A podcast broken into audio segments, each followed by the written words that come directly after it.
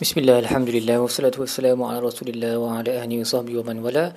InsyaAllah dalam episod kali ini kita akan membincangkan tadabur bagi muka surat 417 Surah As-Sajdah ayat 21 sehingga ayat 30 Baik, um, pada awal muka surat ini Allah um, ada menyambung firmannya daripada muka surat sebelumnya tentang azab neraka yang dikenakan ke atas orang-orang yang um, kafir, yang jahat yang menulat ayat-ayatnya walanuziqannahum minal azabil adna dunal azabil akbar la'allahum yarji'un.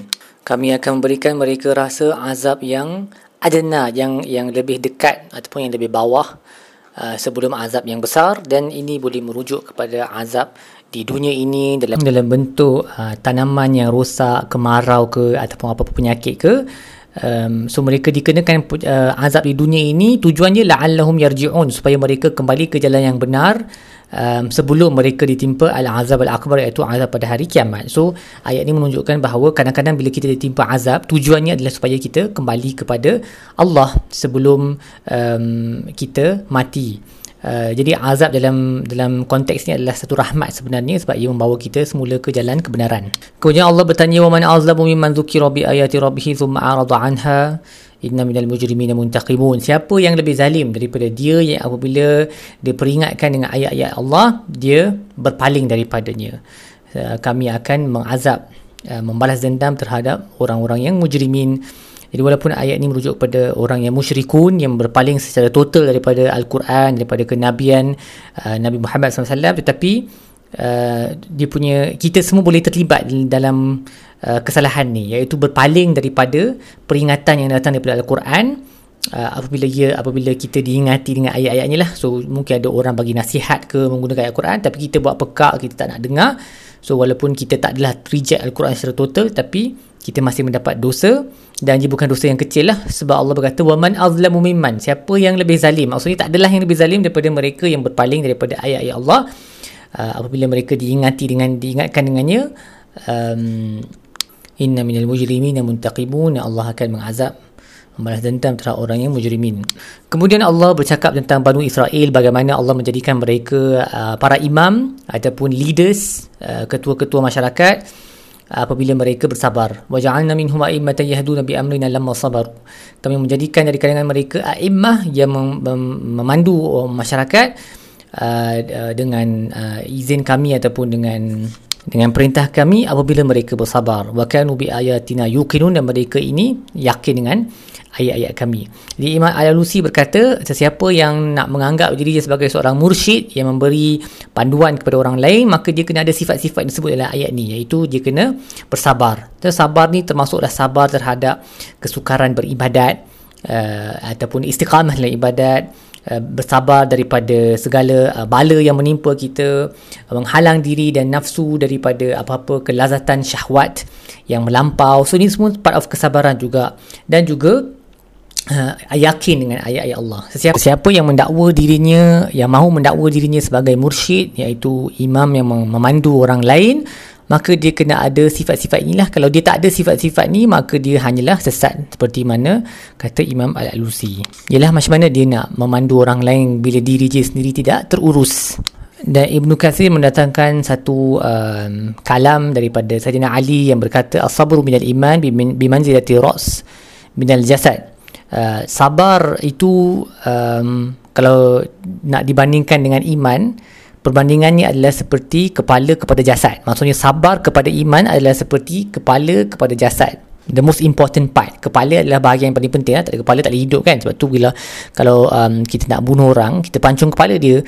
Um, so ay- ayat ni menunjukkan bahawa kesabaran itu adalah uh, ciri yang terunggul lah bagi um, seseorang yang beriman. Dan Sufyan Al-Thawri uh, berkata tentang kata-kata Ali ni uh, bahawa apabila uh, tidakkah so Sufyan Al-Thawri uh, um, menerangkan uh, kalimah Ali ni iaitu sabar kepada iman adalah seperti kepala kepada jasad. Dengan ayat ni waja'alna minhum a'immatan yahduna bi amrina lamma sabaru. Kami menjadikan mereka para imam yang memandu orang lain dengan perintah kami apabila mereka bersabar.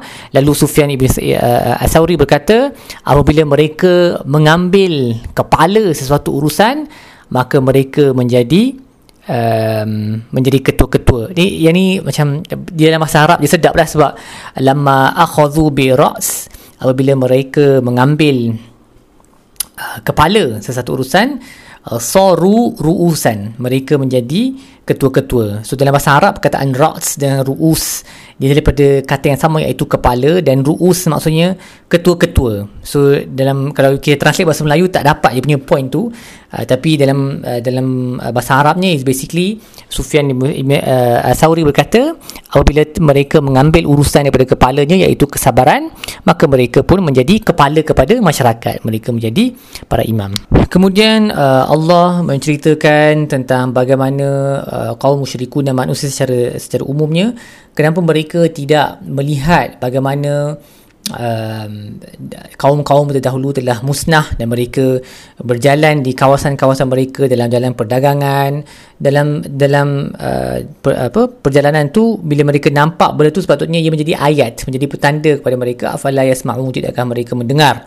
Dan kemudian Allah bertanya lagi awalam yara annana suqul ma'a ila al-ardi al-jurus fanukhriju bihi zar'an ta'kulu minhu an'amukum wa anfusuhum afala yubsirun Tidakkah mereka melihat bagaimana Allah menurunkan air daripada langit dan ia menghidupkan uh, bumi yang telah uh, kontang Uh, keluar daripada pelbagai jenis tumbuh-tumbuhan yang mereka makan dan juga haiwan-haiwan ternakan mereka makan. Afala yubsirun tidakkah mereka melihat? So ini adalah perumpamaan untuk hari kebangkitan dan juga peringatan kepada mereka bahawa Allah lah yang memberi mereka rezeki. Bukan untuk diri mereka sahaja tetapi untuk tanaman-tanaman mereka. Jadi sepatutnya mereka bersyukur kepada Allah dan bukan mensyirikkannya. Dan kemudian uh, Allah uh, mengungkap kata-kata mereka yang cuba mengejek Nabi wa yaqulu mata hazal fathu in kuntum sadiqin. Bilakah akan berlaku Al-Fath. Al-Fath ni merujuk kepada judgement lah uh, kehakiman pada hari kiamat. Kalau kamu berkata benar hari kiamat uh, bukan merujuk kepada pembukaan semula kota Mekah ya. So kalau dia tak logik lah Ibn Qasir ada menyebut ayat ni tak mungkin merujuk kepada um, kota Mekah sebab pembukaan semula kota Mekah. Walaupun pembukaan kota Mekah tu dipanggil Al-Fath. Okay.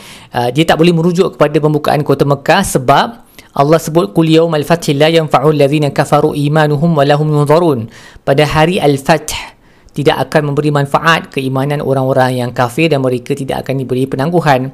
Jadi tak boleh merujuk pada kota pembukaan kota Mekah sebab ketika pembukaan kota Mekah Nabi menerima Islam orang-orang kafir yang sebelumnya kafir dan mereka memeluk Islam Nabi menerima Islam mereka. So ni bukan merujuk kepada pembukaan kota Mekah dia merujuk kepada hari kiamat. Uh, kehakiman pada hari kiamat fa'alid anhum wantazir innahum muntazirun berpalinglah dari mereka uh, dan tunggulah mereka juga sedang menunggu. Baik, setakat itu salah tadabbur kita bagi muka surat ini. InsyaAllah kita akan sambung lagi episod-episod yang lain. Wassalamualaikum warahmatullahi wabarakatuh. Wa ala alihi wa sahbihi. Alhamdulillah rabbil alamin.